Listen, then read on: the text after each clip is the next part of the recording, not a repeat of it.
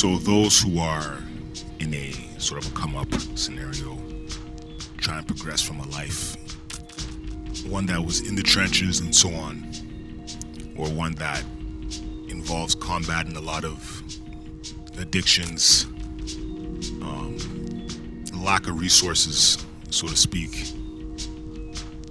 When you start to engage with the quote unquote system, you're in a scenario where whether it's a housing caseworker, whether it's an employment caseworker, whether it's a welfare caseworker, whether it's a um, some sort of adminish caseworker kind of a person, or even if it's a receptionist, you know,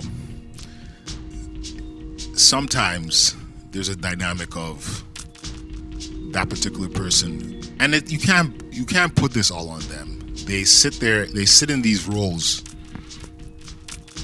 and I'm not I don't want to sympathize with them, but too much, but they're in these roles where they're constantly dealing with downtrodden people or people who are coming from the trenches who may be trying to game the system in some form or fashion. So they develop a kind of a a hardened persona. They become somewhat dismissive or they look down on the people who they're supposed to be helping. So this is this is part of the reason why those who are coming from the trenches may feel like they're being, like I said, dismissed or, you know, looked down upon or being talked shit to or, you know, you feel disrespected. You feel like you're being belittled. And I guess it depends on your level of age too, right? If you're like 30s to 60s or even i guess you know if you're 45 and you're, you're you, you got to deal with these caseworkers or you got to deal with these admin people in these social services, it's a bit dehumanizing or demasculating or defeminizing or disrespectful to be being talked to in a certain way. Maybe they're abrupt.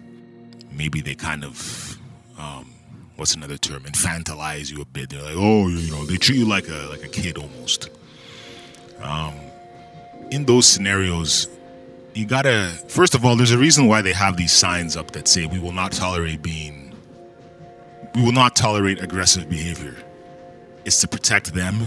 Even though in many cases they may instigate it there's also the reality that yes there's people coming up in these services who are you know borderline blackout who've been up for days. They've blown the various whether it's the social assistance whether it's the employment assistance benefits whether it's whatever it is their ei they've blown that on some kind of whether it's drug onis or booze or whatever. And so they're now coming into the into the environment. Into they're, they're coming into that um,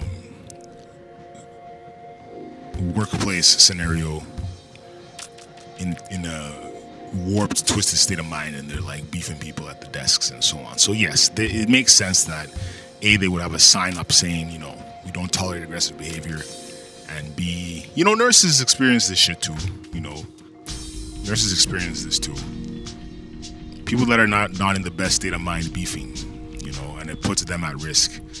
So you have to be mindful of both sides of the of the story, of the argument, or the storyology, as I say. But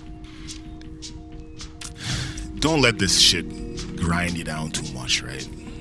Ignore it. I know it's. I know some people can compartmentalize this this these um, events better than others, but don't be sitting there getting too bent out of shape. Do what you gotta do up in there.